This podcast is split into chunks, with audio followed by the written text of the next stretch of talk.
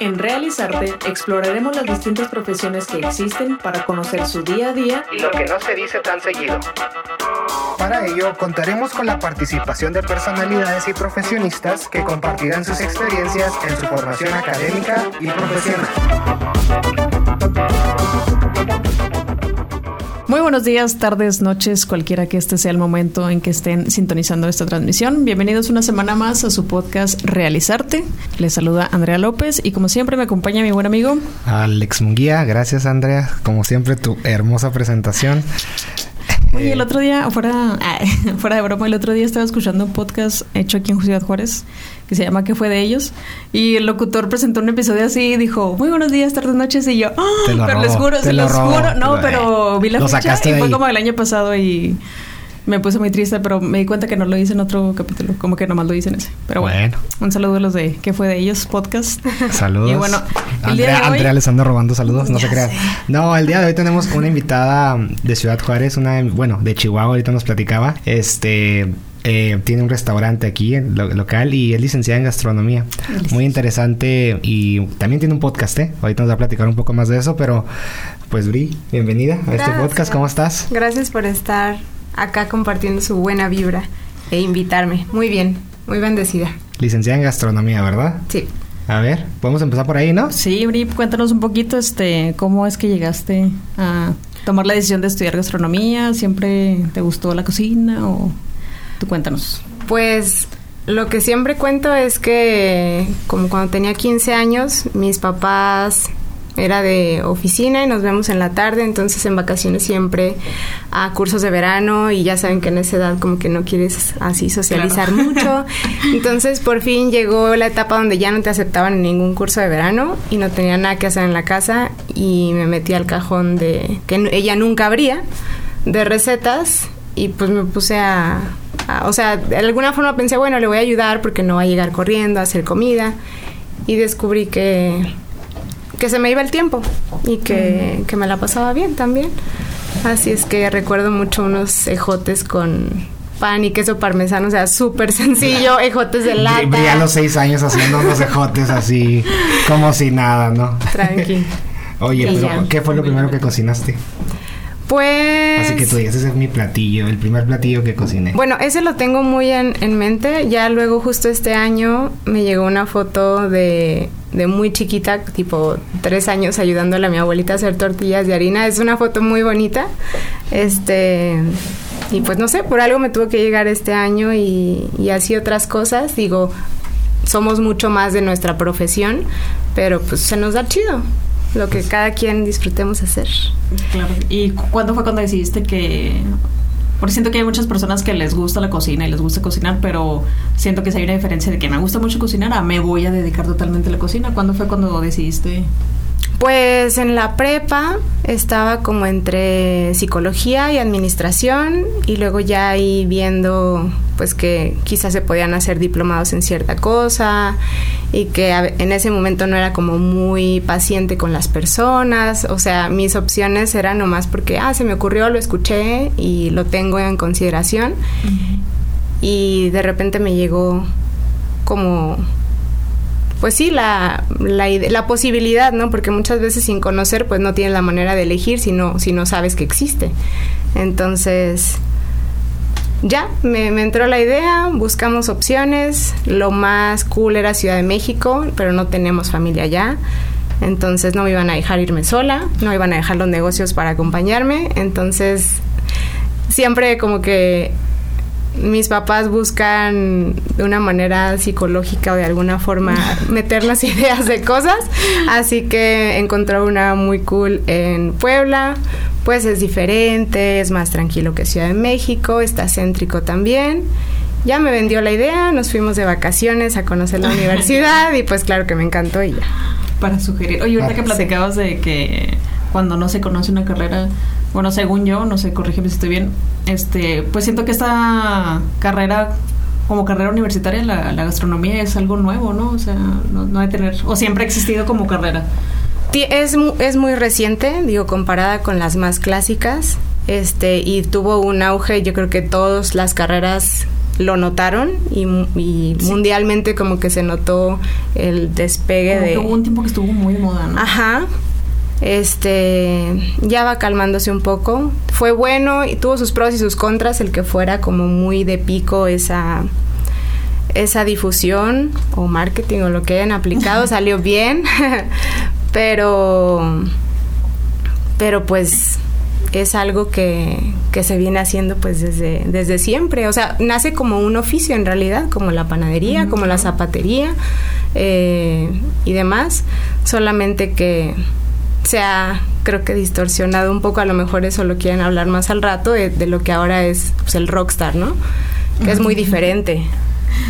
Y, y con esa misma línea que estamos hablando, eh, la gastronomía yo pienso que es una de las carreras que está como trilladas, cuando, yo la siento como que está en esa categoría de que si tú le dices a tus papás voy a estudiar gastronomía, te van a decir no, ¿por qué? Te vas a morir de hambre. Y lo platicábamos mucho en el capítulo anterior, tuvimos de invitar a una persona que se dedicó a la música y nos platica muy a fondo de lo que es eso.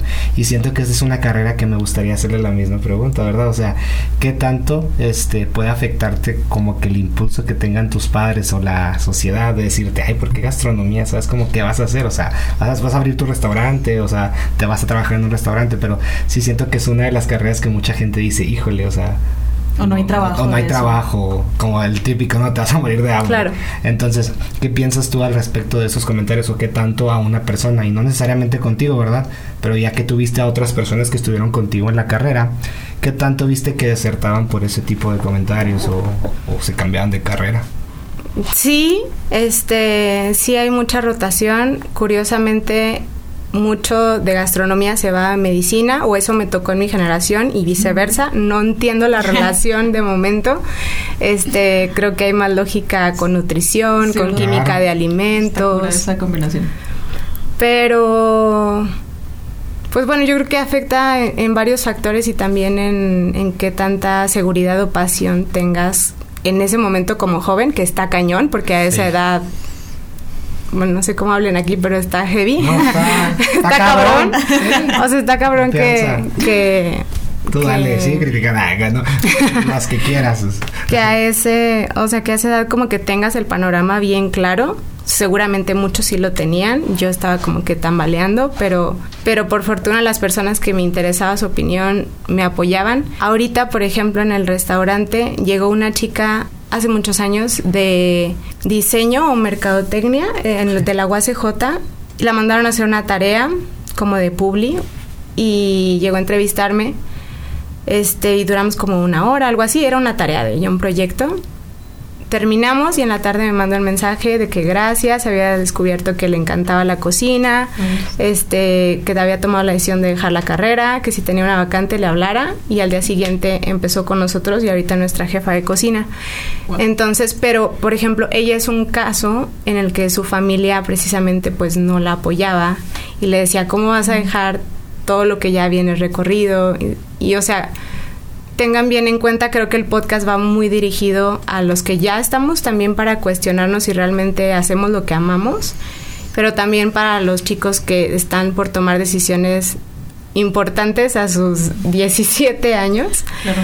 este en que pues experimentar y darle tiempo al tiempo conocer o sea consumir productos de calidad como este para que conozcan no en teoría sino ya En práctica. en práctica Ujú. cómo es y si realmente va a valer la pena estar de pie este 10 horas, 12 horas comiendo poco porque realmente sí te mueres de hambre Pero por porque comes muy poco, este te malpasas mucho, pero, Pero come rico. vale, Ah, vale la pena, rico. come rico y vale la pena como la satisfacción final, ¿no?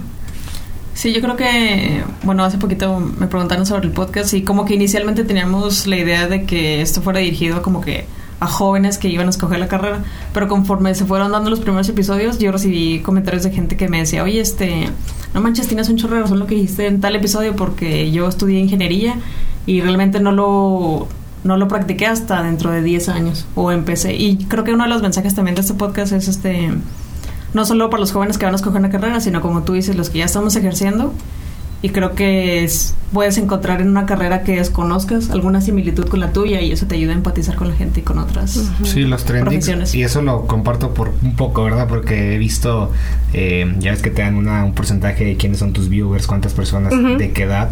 El rango ahorita de nuestro podcast es de 24 a 32. Entonces te da, te da una más idea de que estás más perdido a los 24 que a los 17. muchas veces. y, y eso es algo muy cierto, ¿verdad? Yo tuve un cambio de carrera, lo platicábamos en los primeros episodios también. Andy también tuvo, ya estuvo pasando ahí por varias, entonces por varias carreras. Entonces yo siento que muchas personas tienen ese cambio y, y no saben realmente lo que van a hacer el resto de sus vidas. No sé si te acuerdas de eso que dijiste, que no, no sabemos Sí, si estamos listos lo que vamos a hacer el resto de nuestras vidas a los 18 años. Ujú. Y es muy cierto, ¿verdad? Porque como dijiste ahorita, tenemos que experimentar, tenemos que conocer y encontrar nuestra pasión no es cosa de a los 18. ¿Quiénes somos a los 18 para Claro. estar listos, verdad? Pero bueno, retomando lo que decía, eh, ¿dónde estudiaste o cómo estuvo ese asunto? En Puebla. ¿En Puebla? En Ok. Puebla porque Pero no ¿En qué había... universidad digo? Sé que en Puebla, pero ¿en qué? En el Instituto Culinario de México, Campus Puebla. Porque en ese entonces no había opción en Juárez, en Chihuahua. Y en El Paso empezaba, justo en el community. Ah, mira. Pero- Un amigo estudió ahí, me acuerdo. Sí. Varios, Sí, varios. pues, Hubo una varios. generación, de hecho, que entraban a repostería o entraban a cocina. Y, y sí, pues Sí. una que- como que agarró de, de hecho me acuerdo mucho porque era recién cuando estaban empezando la carrera. Mm. O sea, si me gradué, si entré en el. ¿qué fue? 2006 a la universidad, 2000. Entramos como el 2016. 2010 No. a la universidad. 2009 me gradué de la prepa. Sí. 2006, que me acuerdo del 2006 porque fue cuando entré a la Vamos. prepa. 2009 ¿Cómo me gradué. olvidarlo? 2009. 2009. 2009 fue cuando entramos a Community y la carrera estaba muy, muy recién este, Ujú, establecida. estrenada. De hecho, ni estaba en el campus, estaba en otro lugar. Como No, Les pasó como a los de música aquí de la UACJ que Tapier como que era muy nueva la carrera y como que bueno, les vamos a dar ese edificio allá. Pero bueno, no estamos aquí para hablar de otras carreras No. ni, ni de nuestro podcast, estamos aquí para hablar de ti. Este, ahorita que mencionabas lo de que panadería y todo eso, eh, quería preguntarte eso porque pues realmente si no conozco nada de la licenciatura en gastronomía. ¿Estudiar gastronomía es algo en general o te, te especializas así como que en cierta bebidas o panadería? o sea, no sé cómo, Claro. cómo preguntarlo siquiera. Sí. como que lo tengo en mi mente, es pero una no lo maestría en qué? En chiles en nogada. Es verdad que En sus exámenes son de pozole. ¿ah? En mexicanos. Te Sí. estás burlando de ahí directamente. Claro que no. No, como que sí, o sea, no, no se da uno la, la idea de, ok, ¿qué materias llevas? ¿Arroz o qué? Ajá. Sí, es, es bastante frecuente. Pero, o sea, la currícula general es un poquito de todo, al menos en México y Estados Unidos. En Europa sí entras a una especialidad. O sea, De- sales de como repostero, pero eso no quiere decir que seas cocinero. Ok. Lo cua- o sea, es diferente y cualquiera de las dos está, está perfecta. Pero acá, por ejemplo, tu currícula, dependiendo si es licenciatura, técnica, si tiene más enfoque como en eh, egresar y emprender o solamente pues ser un chef ejecutivo, o sea, depende mucho de los perfiles, pero sí vas a encontrar cosas básicas como bases donde ves cortes, por ejemplo, de donde ves cómo hacer caldos, donde ves cómo cortar los nombres de los cortes de los cuchillos y de esas cosas. Luego en la segunda como salsas básicas, vinagretas, salsas para pastas y cosas así también básicas. Y luego ya vas avanzando en conocer animales, este, cómo los utilizas, cómo los pelas, cómo los destazas, cómo la- Por eh, eso se van a medicina. Les gustó la sangre y fuga. y, y ya vas avanzando luego en cocinas madres, que son pues la china, mexicana, italiana, francesa, eh, española, y ya de ahí te especializas un poquito. O sea, agarras un poquito de todo, no sales para nada preparado para enfrentarte. Yo creo que como en muchas carreras sales Sí. y, ¿what? No es nada de lo que... Esto no me lo enseñaron en la escuela. Sí. Este, pero también viene conta, este, administración, Tiene sentido. costos, este un poquito de química, un poquito de nutrición, panadería, repostería, chocolatería, todo eso. Y, Taquería, este, Taque- Ay, eso estaría muy cool. Este, hot dogería, oye, y fuera del- de, la broma, este... burritoría. Aquí en Juárez es la especialidad de burritos, ¿no? Sí. Este, fuera de broma, eh, ¿los exámenes sí son prácticos realmente o si- siempre hay un poco de teoría y un poco de... Casi siempre es teórico práctico. Sí, más o menos se le da el mismo el mismo porcentaje. Sí le, le apostamos más a la práctica, pero al menos como licenciado sí tienes que saber el por qué, para qué y el cómo de lo que me estás presentando. ¿Y hay alguien en tu experiencia, Auri, que, que te diga, no, este chavo o chava, este, súper bien la teoría, pero de plano, o sea, cuando cocina no, Sí, no hay claro. sazón, no hay nada, o sea, sí, ¿sí, sí pasa sí, eso? Sí, sí.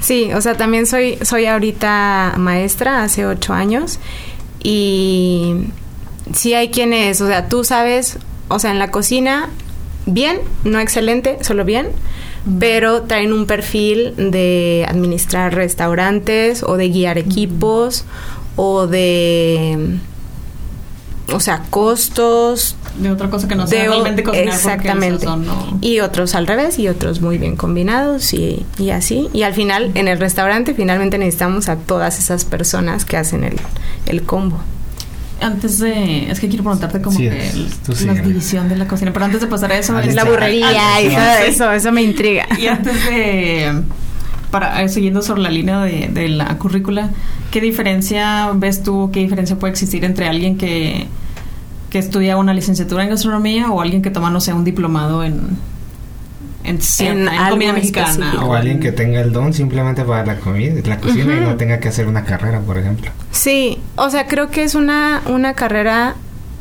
muy noble. O sea, la cocina acoge a todo mundo. Venga saliendo de la cárcel, puedes entrar a una cocina y trabajar perfectamente. O sea, creo que en este caso, papelito no siempre habla, en esta carrera en específico. Ya si nos vamos a pedir un trabajo para Emiratos Árabes, va a ser muy diferente en el área de cocina. Pero en México es súper, súper noble. Eh, así que la diferencia ahí sería precisamente eso, saber el cómo, para qué, por qué de lo que te estoy sirviendo. O sea, ese chile en nogada, ese burrito, porque una tortilla se me rompe a los 15 minutos y otra no. Porque el chile en nogada, la salsa me la sirven, la, la pelea de siempre, porque uno capeado y otro no. O sea, el cocinero, el licenciado tiene que saber el por qué y pues de alguna forma defenderlo, pero también realizarlo bien. Y un diplomado pues es nada más, es como una técnica en cocina, es solamente saber hacerlo bien. No me preguntes, Ah, solo ok. disfrútalo. Ok. Ahí está un poco la diferencia. Y el aficionado pues solamente es Ah, me salió disfrutarlo, o sea... Sí, así. Sí, o así sea- como hago mi fettuccine en Alfredo. Es, es Exacto, buenísimo. o sea, ujú. aficionado, pero me gusta. Ujú. Y no soy, o sea, no estoy para abrir. O sea, y hay gente que te- tengo muchos amigos que cocinan muy rico, pero en su vida les ha pasado abrir un restaurante o trabajar en un lugar, ¿verdad? Porque no es como que lo que se proyectan, pero como dices tú, el aficionado creo que muchas veces encuentra mucho talento, pero no lo, no lo explota, ¿verdad? No lo Ajá. usa más que para su propio Claro. hogar, ¿verdad? Y para su familia. Claro. Y ya los que somos sus amigos, pues nos beneficiamos. Saludos, Mario. Pero sí, o sea, pero muchas veces le damos, o sea, tu fettuccine puede ser como un, un restaurante de pura de puro fettuccine Alfredo, ¿sabes? La especialidad, pero a lo mejor dice, "No, no no quiero que se convierta en un trabajo ese Kobe que ahorita disfruto tanto y, y como el miedo a mejor no porque puedes volverse precisamente un trabajo y se vuelva pesado, ajá. ¿No? Y a ver, entonces, ahorita mencionabas y seguimos sobre la misma línea de currículum, pero ahora de la carrera. O sea, un estudiante de gastronomía, ¿cuál es como que su sueño? O sea, por ejemplo, un estudiante de, mm, de programación, su sueño trabajar es en Google, ¿verdad? En Ok. una compañía grande. Este, un este, Un ¿qué músico será? sueña en tocar la orquesta más la orquesta famosa, ¿no? sinfónica de, no sé, de Suiza. ¿Qué es en lo que podría aspirar un chef así que te digas, hijo? Yo creo que tener su propio restaurante o trabajar para crucero o, o trabajar en un tres estrellas Michelin. Yo creo que una de esas tres. Que es un tres estrellas Michelin, disculpa mi ignorancia. un restaurante de altos estándares, de altos precios, de alta gama, de... Sabía que los restaurantes tenían como que estrellas. te vi- Hasta- no, que hasta- te vi tu cara que me juzgaste y No, dije, no, no. soy un ignorante. Yo sabía que los restaurantes tenían estrellas. Y hasta hace poco, no sé si vieron, spoiler, eh, la discusión entre J Balvin y y, y Residente. Sí. Y le menciona algo como que los restaurantes que tienen estrellas Michelin. Entonces ahí supe que se llamaban, o sea, hasta hace como cuatro días, supe que las estrellas se llamaban Michelin, pero no conozco, o sea, ni siquiera sé quién las da o cómo se gana una Su estrella. cara- su ¿Cuál cara- es el top? Su ¿Son cara, su cara fue de no sabes cómo puede ser No, posible. No, la tuya no, la de. Andy. Claro. Y yo, yo te veía muy feliz explicándome y así como Obviamente que, Michelin. ¿preguntaste Obvio. eso? Llantas. ¿Qué no lo conoces del gordito? Sí, no, es que viene de Es lo eso. que me imaginé. Sí viene. ¿Sí? Sí, sí, sí. Entre más... No, no. Buscar en Google, ¿quieren Michelin? Este, era como una estrategia en, en la que la marca, o sea, te daba una guía de restaurantes top para que tú, usando sus llantas, fueras a esos ¿de restaurantes, se te las- gastaran y O sea, volvieras a usar. viene de la Sí. marca Michelin. ¡Wow! Creí que era como una Sí, sí. Digo, ha de tener un- un- una historia más interesante que la estoy diciendo, pero pues es una estrategia interesante en la que yo, marca, te recomiendo, mm, usa mi producto y vuelve a consumirme, ¿no? Y Michelin que dijo, pues mercadotecnia para mí. Aparte, pues en Europa los lugares están lejanos, están en pueblos, escondidos y así, entonces realmente tienes que agarrar carretera para ir a esos top Pues sí, es restaurantes. un win-win, ¿no? Ah, Para las pues tiendas sí. y para los restaurantes. ¿Y cuál es la lo mínimo y lo máximo de calificaciones? Una a tres. Ah, ok. Yo, ¿ves? Yo decía que había cinco y no hay cinco. Pues ahí está. Ignorante, No, pues digo. que, que- no, somos unos ignorantes en el tema. Es que yo digo como que uno puede saber de cocina, pero realmente es lo que te preguntaba, este, de de cómo son realmente los exámenes, o sea, porque Sí. he visto memes, ¿no? De que, ay, mañana tengo examen de pozole y acá. Por eso me preguntaba, dije, es cierto, o sea, cómo los califican, pero bueno, ya resolviste esas dudas. Sí, y sí. ahora sí te, te preguntaría cómo dentro de la cocina, pues me imagino que hay casi como ciertas jerarquías o así, este, un licenciado de gastronomía es el mero mero, es el jefe o vas ahí. Bueno, esa es buena porque se ha vendido mucho la carrera, como hablábamos en un inicio, entonces creo que los chicos salen con la idea de, bueno, voy y toco las puertas del mejor restaurante ahorita de Juárez, del Paso, de Chihuahua, y pido la posición de chef de cocina, chef ejecutivo, administrador de restaurante. Y pues ya tengo mi diploma. Trabajé cuatro años y medio para ese pozole perfecto. O sea, ¿qué más? Este, sin embargo, casi siempre empiezas de abajo, Claro. de auxiliar de cocina, de lavaplatos. Cuando, cuanto antes puedan empezar, o sea, si ya lo tienen claro desde los 13 años, pidan de lavaplatos a los 15 años para que conozcan el movimiento adentro y no entren a la carrera en ceros. Este, se vayan relacionando. Ahí todavía les queda un margen de dos años y medio para decir, órale, si me gusta esto o mejor otra cosa. O sea, por eso decía de experimentar. Es algo que yo me hubiera dicho a los 15 años Ajá. en lugar de hacer tarea rápido y hacer no sé qué hacía tantas horas. Eh, pero Sí, no, porque pues te puede gustar mucho la cocina, pero decir, no estoy dispuesto a aceptar el ambiente o, bueno, porque tampoco sé mucho, pero se dice que también el ambiente dentro de las cocinas es un poco pesado, ¿no? O sea, que hay... Es que lo relaciono mucho, siento que la, la gastronomía tiene como que se empata con muchas carreras aquí. Lo relaciono, por ejemplo, al invitado pasado que nos decía que la música había muchos egos y muchos por los talentos, o sea, mm, es así por películas o series. Claro. Quién sabe si sale realidad, por eso te pregunto, este, es muy ah, pesado el ambiente dentro de las cocinas o Lo La generalizado sí, sí es pesado. Este originalmente trae mucho de militar la cocina. Se desvirtúa bastante cuando se pone como muy en auge. Ahorita les digo a los chicos, tienen que encontrar un equilibrio entre la disciplina de la cocina tradicional, específicamente francesa, en donde todo de blanco, todo perfecto, todo pulcro, todo exacto, a la muy hippie de ahora, donde no importa si tienes barba, no importa si traes las uñas con gelish, no importa si traes todas tus Pulseras. pulseras, de la prepa, esas que te sacaban roncha porque te bañabas con ellas. O sea, no. Tiene que haber un equilibrio entre, entre eso. Eh, pero dependiendo mucho del ambiente que propicie el restaurante, el dueño, el chef, pues va a ser qué tan cargados sean, qué tanto equilibrio entre energía femenina y masculina haya, porque tiende a haber más. O sea, aunque en cocina mexicana uno dice, no, pues las mamás, las abuelitas y las tías son el top, ¿no? Este, en cocina profesional es mucho más ambiente de hombre. Entonces, eso para mí, por ejemplo, al entrar a la, a la carrera fue como un shock. Yo dije, va a haber pues muchas chicas, ajá.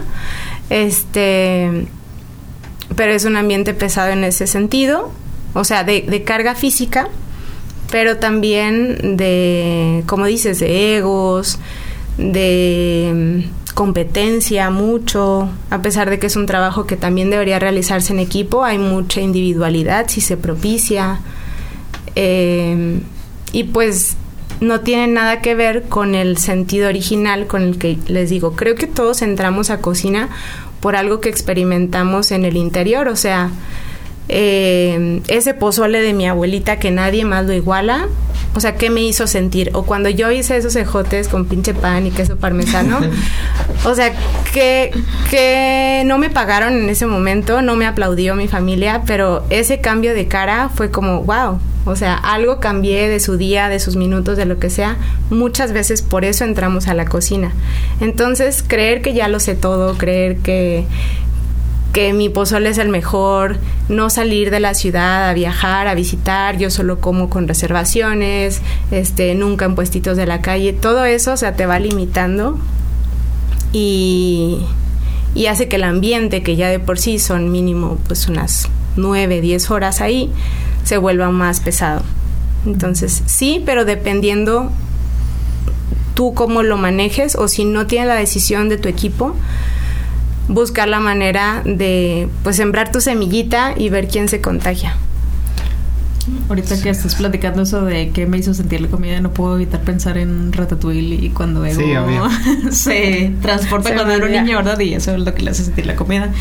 Y ay, qué película tan bonita. Ah, sí, y ahí decían que cualquiera cualquiera puede cocinar. Cualquiera puede cocinar. ¿Crees que crees que eso es verdad? Cualquiera puede cocinar, sí, cocinar. cualquiera puede cocinar. Sí, sí. También lo digo, lo digo, o sea, mucho con ellos. Poner a un niño de siete años a hacer una pechuga, a un espagueti, este, Alfredo, un fettuccine Alfredo, perdón, eh, y que Alex lo haga, pues bueno, marca una diferencia porque él ya tiene mucho tiempo haciéndolo, porque ya más o menos tiene calculada su receta. Pero bueno, o sea, me refiero a que cualquiera puede hacerlo, pero las técnicas, o sea, aunque no lo hayas estudiado, tú ya le tienes el tanteo a tu agua, a tu sal, a tu salsa, ya has experimentado con las personas qué cosas les gustan, has variado el montaje, has intentado con ciertos platos y el niño no. Los dos salen, sí, pero seguramente va a ganar el de Alex. Sí. No sé, pero a mí me gusta mucho. Oye, y es lo que me gusta de la comida porque siempre te transporta, como que te acuerdas de, ah, fui a esta ciudad y comí este- esta pizza, ¿no? Eh, la mejor pizza, por ejemplo, que probé ahorita que veo tu, ¿cómo se llama? Tu camisa de los, tu blusita de las tortugas niña, me acordé de la pizza. O sea, te acuerdas de los lugares por lo que comes también y creo que esa es mucha de la plática. Entonces yo creo que la comida, la gastronomía, tiene esa magia de transportarte a los lugares donde la comiste, ¿verdad? Y platicar de ello. Entonces, por ejemplo, la pizza de Phoenix, este, las enchiladas de tu mamá, o este, un, un pollo que se avienta bien rico mi abuelito. O sea, como que todo lo, todos los platillos que tú sabes los conectas. La salsa que hace el papá Andrea, por ejemplo. O sea, tienes varias cosas como que conectas por comida, ¿sí me explico? Entonces creo que eso, eso está bien chido, ¿verdad? Porque te acuerdas de las personas o de situaciones o de experiencias por lo que comiste, por lo rico que te supo. Entonces, y ya obviamente aquí en tu ciudad, ¿no? Ah, este lugar tiene este esto muy bueno. O sea, es, es muy, es muy fácil hablar de comida y siento que es una de las cosas más bonitas que yo percibo, ¿verdad? Como una persona que no es, este, ¿cómo se dice? Gastro, ¿no? Gastro- Gastrónomo. Gastrónomo, ok, sí. Pero eres buen Pero- foodie seguramente. O sea, Pues, disfrutamos el, garnachas, ¿no? el hecho de Sí, comer. claro. Y pues ya siento eso que es algo muy padre de la, de la carrera, de esta carrera Ahorita, especial. ahorita que platicabas sobre que te limitas de los que se limitan de no comer en ciertos lugares o en los puestitos, sí. Cuando entras a carrera tienes cierta... Bueno, es que leí que supuestamente se agudizan tus sentidos. O sea, ¿eso es algo que, que se te da por la experiencia o es algo que trabajan realmente en agudizarlos? Porque pienso ahorita, no sé si tengan que ver lo de los sommelier. Ajá. tiene que ver con, o sea, tienen que ser licenciados en gastronomía, o sea, de ahí emana o es algo aparte. Es, es otra rama, pero suele verse en la carrera de licenciatura y a nosotros específicamente en esa, en esa materia de enología fue donde te presentan como llega el, el sommelier con una caja tipo portafolio y la abre y hay muchos frasquitos. Y entonces a veces te vendan los ojos, te piden que los cierres, te ponen ciertas fragancias y tienes que eso experimentar y relacionarlas y a veces estás de yo he olido esto pero no me sale el nombre o me recordó a tal lugar o a tal persona o a tal guiso. No sé, este huele a chile colorado, pero lo que estás oliendo es comino, por ejemplo. No, sé. Este entonces sí se agudiza, hay quienes lo trabajan más o menos. Sí es importante. Eh, y seguramente algunas personas nacerán con sus sentidos del aroma y gusto muy desarrollados, pero pues es práctica. Es que hace poco fui a una degustación de vinos y eso, y la chica así como que, ¿qué hueles? Y yo, ¿Vino? no sé, así es como que vino y lo, a ver, pruébenlo y díganme qué, ¿A qué sabe? Y yo, pues a vino. ¿A vino tinto? Exactamente. ¿A entonces- tinto o blanco? Y ella así como que no, este, y he visto así los videos de los chicos que, ah, esta licor o este vino tiene tintes de tal y tal cosa. Y yo digo, ¿qué? O sea, yo a veces me estoy comiendo la comida y luego yo tengo muchas alergias. Y a veces me estoy comi- a veces he comido cosas y las como y las como y hasta que no me da el, digo, ay, Wow. hijo, esto tenía... Y me gusta mucho la comida, pero siento que no tengo esa, como que, soy como el hermano de, de Remy, así que no sé Sí, cómo. no cómo es, sin importar, te metes a concursos de comida. Ah, sí, ah, sí, también es que ah, qué hermosa es la comida, pero bueno. Sí, no, lo, lo vas desarrollando. Entonces, ¿los sommeliers sí salen de ahí de las licenciaturas o...? Tienen que hacer algo, o sea, sí, sí es algo mucho más específico, más disciplinado, o sea, hay incluso como grados eh, de tus sentidos, o sea, de que nariz tal, es raro. Ah. Este, Este vato es nariz uno, eh. Eres uno especialista como de en- asociación. Sí, sí, o sea, especialistas en esa, en esa área. ¿sabes? Sí, sí. Sí, pues sí. Pues es que tiene que ver mucho la memoria. No, es que de verdad yo pienso que... Y bueno, esto es algo que no lo he dicho aquí en el podcast, pero lo digo varias veces. Una vez un maestro de mí de la universidad decía que...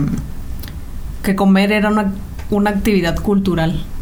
O sea que no es, dice, muchas personas, este, él decía aquí en México, pues nada más comen para Satisfacer, satisfacer la necesidad, ¿verdad? Pero hay personas que realmente lo hacen porque, por la experiencia y vienen todos, de ahí bien van a todo lo del sommelier y cuando comes. Y eh, por eso te digo, a veces uno busca conocer, este, pero cuando estás empezando en cerveza o en vino o en lo que sea que comas, como que yo pienso que al principio todo te sabe igual y hasta que la vas Claro. adquiriendo Sí, esa experiencia. esa experiencia. Y está padre, ¿no? O sea, me, me- eso me marcó mucho cuando tomé la clase con él que decía que comer es una actividad cultural.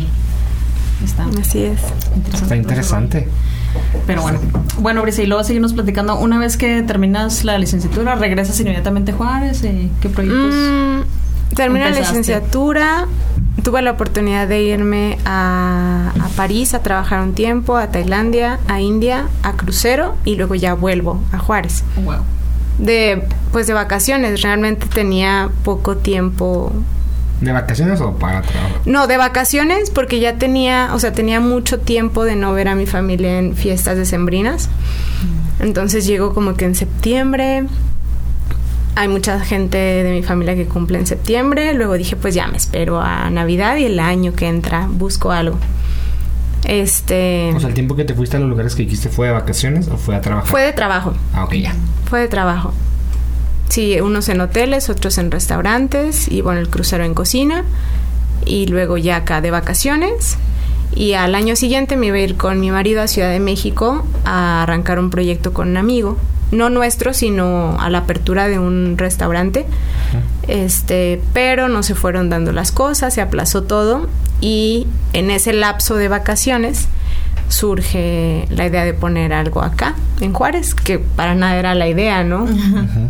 Eh, iba acabando la ola de violencia acá en la ciudad, este estaba todavía muy verde, o sea, ya había los que ahorita son como muy, muy am, famosos, eh, pero pues hasta ahí. O sea, nadie se había atrevido a, empezar algo, aparte de que pues venían todos asustados y así. Eh, y ya, surge la idea de poner mimbre y pues bueno, no hay nada que perder, vamos a calar y ya. Y tenían así como, ¿cuál fue el concepto así de que vamos a poner un restaurante de comida? O sea, Pues- especializada- ¿te especializas en algo o es...? Sí, en ese, en ese tiempo que estuve fuera de México me doy cuenta que me encantan las especias, que lo mío es el mundo de la cocina salada. Tenía muy claro porque soy muy mala para postres, para panadería. Disfruto comerlo, pero como irónicamente es muy opuesto. De, mi personalidad es como muy perfeccionista, detallista, organizada y tal. Y eso encaja muy bien en un perfil del mundo dulce, chocolatería, repostería, porque a lo mejor ya han hecho algo, no sé, un postre, aunque sea sencillo, muy elaborado, pero si la riegas en algo es como muy complicado y casi que tienes que volver a empezar. Entonces, eso me frustraba mucho. Y la cocina salada como que puedes improvisar más, te puedes equivocar, puedes arreglarlo, puedes Puedes ponerle... echarle limón. Ajá. Se arregla. Limón y una Se salsita, con eso arreglas todo.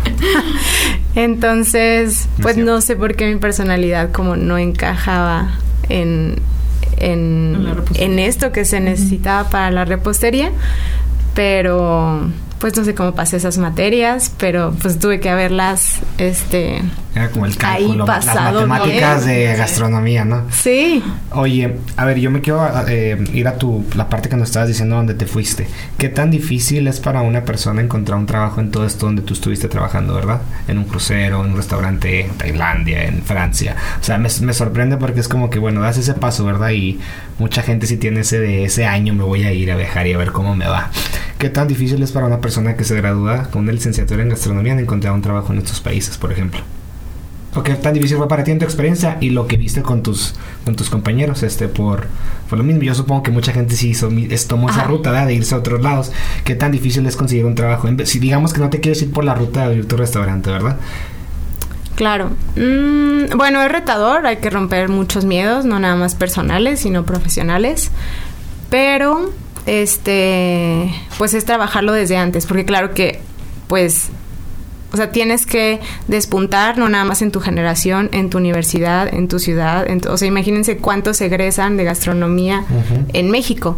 Y ahora trasladarlo a competirle a los franceses, que es una cocina madre de toda la vida, este y así, como haciéndolo más grande la bolita.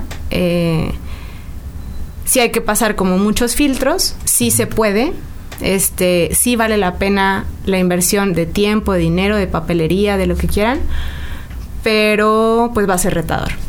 O sea, no es sencillo, pero sí se puede. Nunca decimos este salarios ni nada, pero nos gusta ver qué tanto, porque la gente obviamente dice, pues voy a estudiar algo, y es lo que platicamos también. En, me gusta mucho porque traemos temas de, del capítulo que ya hacen más sentido cuando los, los estamos hablando.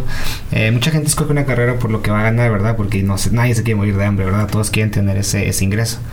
Está la, el comentario, sigue tu sueño, sigue todo eso, pero ¿qué tanto gana uno? O sea, no me digas este, cantidades, o sea, pero ¿cómo se vive como, como gastrónomo? Depende mucho de la zona, si hay mucho cambio de lo que percibe un auxiliar de cocina eh, acá en el norte que en el centro.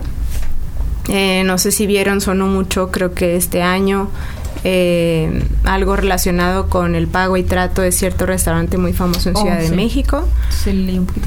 Eh, fue como todo un dos semanitas como de tensión en el mundo gastronómico. Eh, pues vuelvo a la pregunta de Andy, o sea, no sales con, con la posición que tú quisieras. Eh, no es el sueldo que te venden en la carrera. O sea, esa es la realidad. O sea, ¿tú crees que las carreras, bueno, ahí antes, yo, bueno, continúa, ahorita te voy a. Me interesa mucho lo que vas a decir, porque creo que eso pasa en muchas carreras y en muchas universidades que te dicen, saliendo de aquí vas a tener ese trabajo, ese puesto y vas a ganar esto. Sí. O, no- o- o- o esta expectativa de no te, no aceptes menos de esto. O sea, como ingeniero me pasó mucho, bueno, como, como consejero de estudiantes de ingeniería, me pasaba mucho de, ten la expectativa de ganar menos de esto. Si ganas menos de esto, pues no, o sea, tú, tú vas para esto. O sea, se, se traza una expectativa de, de salario.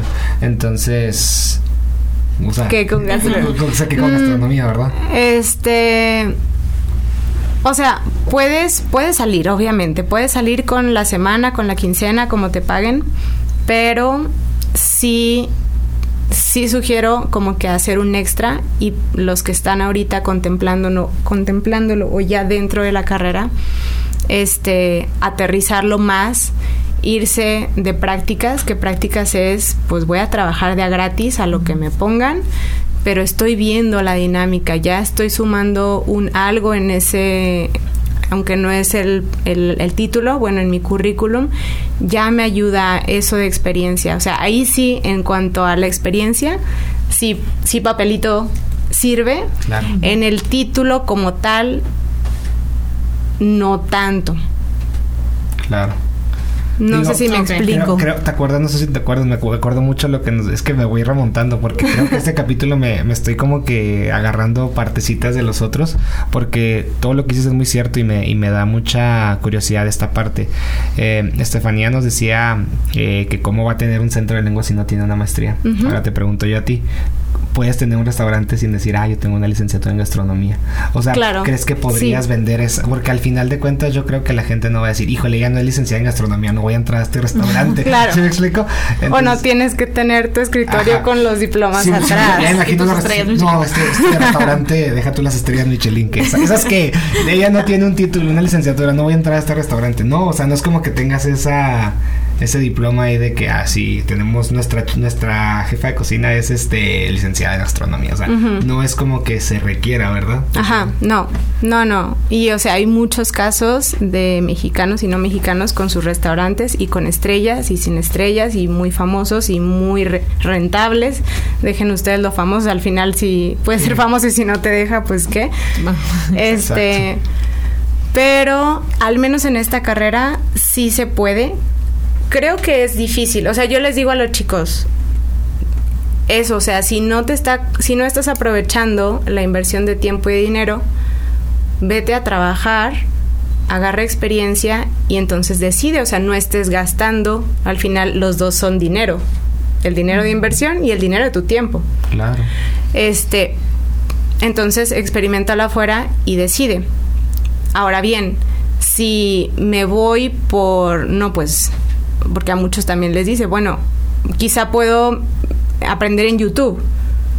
¿no? Cocina. Sí, pues como, sí, música, este, Ajá. curso en línea. Blogs o todo el año, todo o sea, incluso muchos profesion eh, ya graduados o como quieran llamarlo, aprovechamos el año pasado, donde muchos chefs de súper renombre se conectaban y daban sus clases y sus tips y sus recetas tal cual en Instagram y fue como, wow.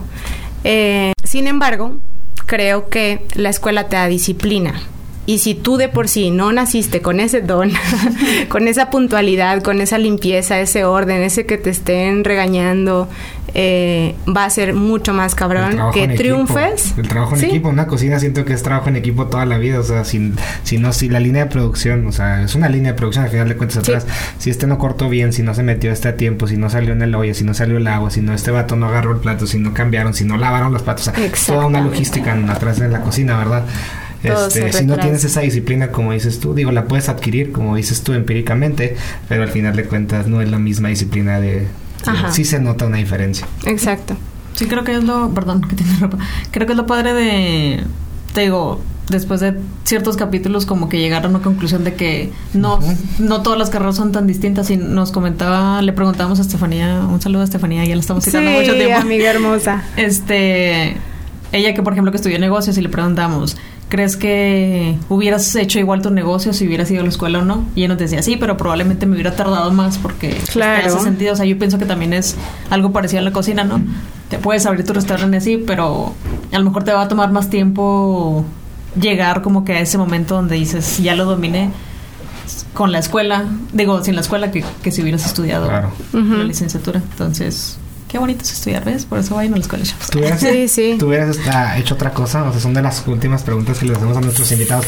¿Tú crees que si, bueno, ya nos platicaste tu experiencia de niña y ahí como que obviamente ya iba enfilada para allá, pero si te pudieras dedicar a otra cosa que no sea esto que haces ahora? Sí, diseñadora de interiores. Ok o me encanta organizar cosas. O sea, de que encontrar un desastre en el closet y en el cajón y verlo ya materializado en, con etiquetas y todo. Así soy. Como la serie esta, ¿cómo se llama? ¿Sí la han visto? La Maricondo. Sí, este, que organizas todo bien Está padre. bien chida esa serie. Sí. O sea, verla porque no...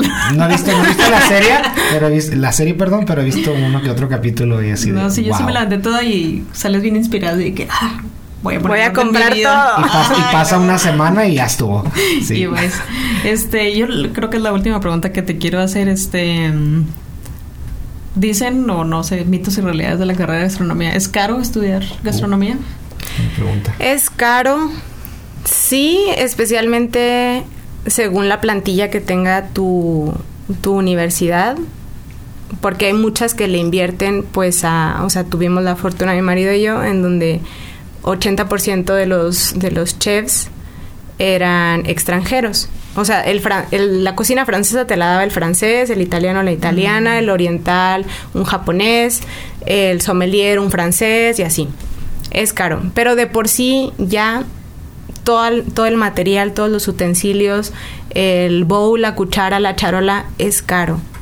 Y tienes que, conforme la carrera, tienes que hacerte de tu... Sí, me han dicho eso, que es- que es, Depende. caro, los- un buen- unos buenos cuchillos, o sea, todo eso Sí, es carísimo. o sea, hasta los mandiles son, o sea, hay, hay, hay para todos y hay de todo, pero Eventualmente vas a tener que comprarte uno sí que es algo, la- sí, que sí, sí es algo, algo caro.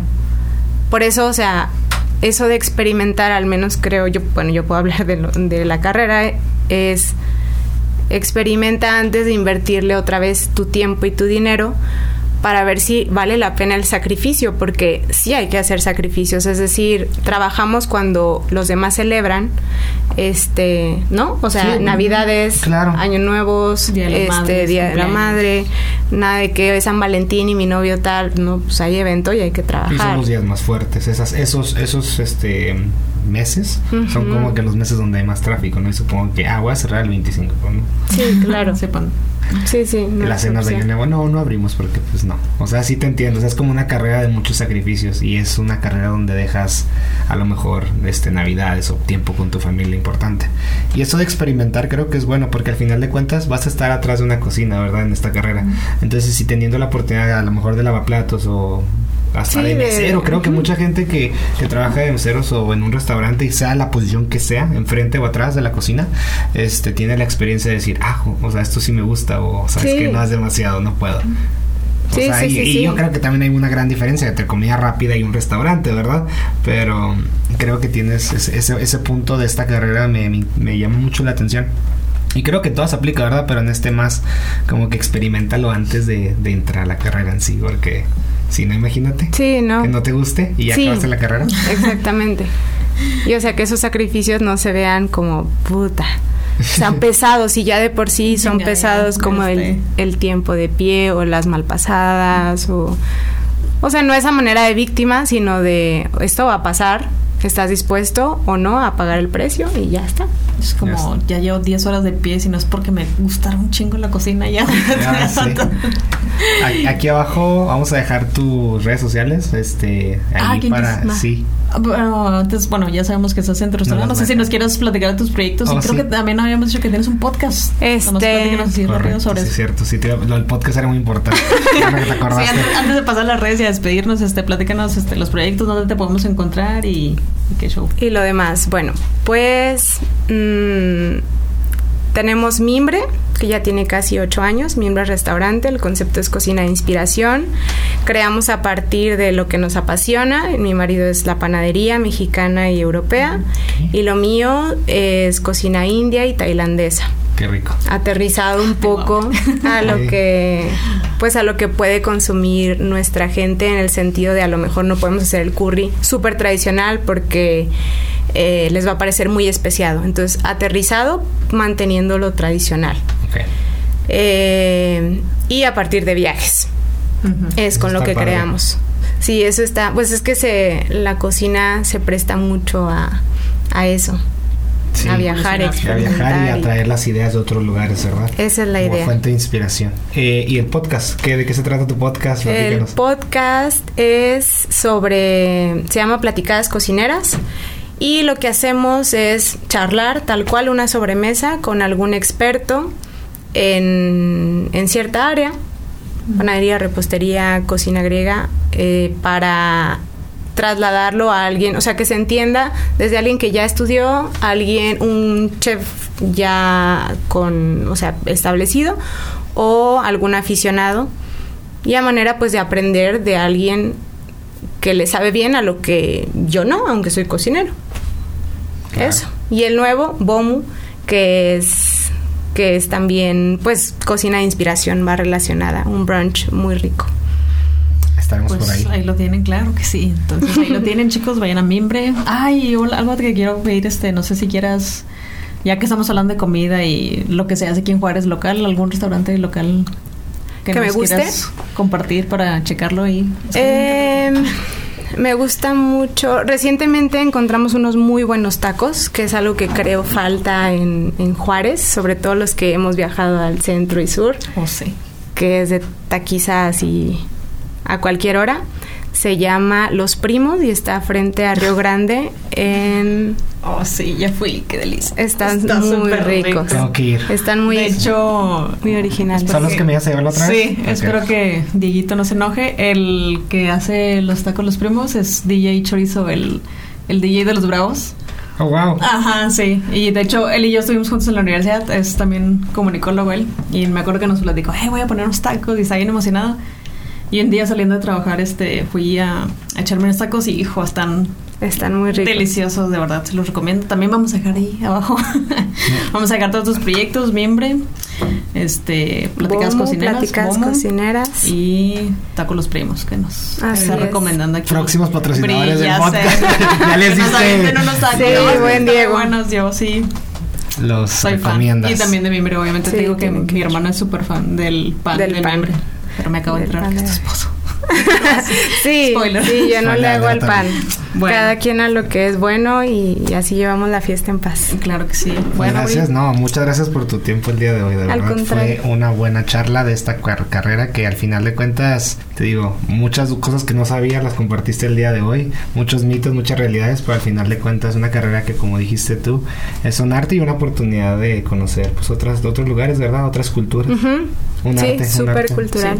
Sí. Bueno, Bri, fue una delicia tenerte aquí con nosotros. Gracias. De repente en redes comparto recetas, así que estoy como arroba está. Excelente. Bueno, ahí vamos a checar Para todas seguir. redes. Seguir Nos vemos, inspirando. muchas gracias por este, este capítulo, muchas gracias a la invitada y muchas gracias a ustedes por escucharnos.